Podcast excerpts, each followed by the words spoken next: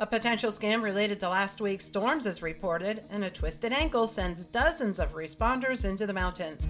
Today is Monday, July 10th, and this is 570 News on the Go, brought to you in part by NorthCentralPA.com. Becoming mostly sunny today, a chance of showers and a high in the low 80s. A teenager is one of three people in custody following a stabbing in Sunbury on Friday. 17 year old Kaylee Lehman of Coltmont is the accused. The victim encountered Lehman at a gas station. When she asked him for his necklace, he refused and tried to walk away. Lehman and another man blocked his path. That's when the stabbing took place.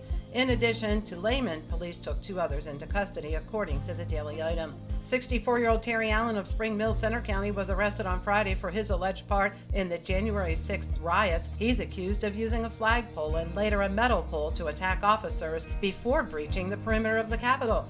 StateCollege.com reports he is the third person from Centre County accused of taking part in the riots. Two dozen emergency responders from Lycoming County spent several hours in very rugged terrain in the Rock Run area late Friday searching for two hikers in distress. They were trying to locate the source of an activated emergency signal the county's 911 received. At the time, it was unknown what type of emergency the hikers may have experienced.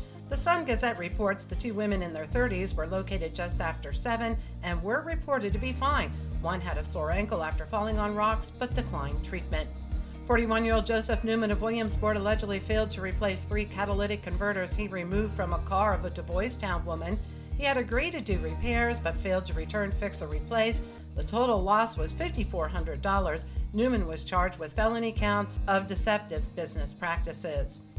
Last Sunday, a Hughesville police officer found 23 year old Tiffany Manger of Maryland sitting in her car on Main Street with the engine running. The Sun Gazette reports she exhibited erratic behavior and refused to submit a blood sample. Children and Youth took custody of her two year old son. She was committed to the county prison.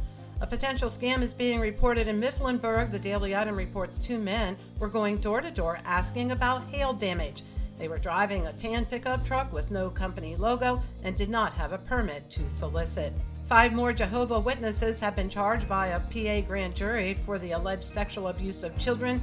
The denomination is accused of a systematic cover up by church leaders who treat the abuse as a sin, but not a crime.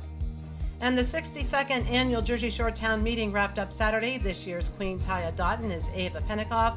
In the Baby Sweetheart contest, Cadence Neal was crowned queen, Zayden Allen king. The Baby Sweetheart Contest is a major fundraiser run by two local chapters of the Beta Sigma Phi sorority.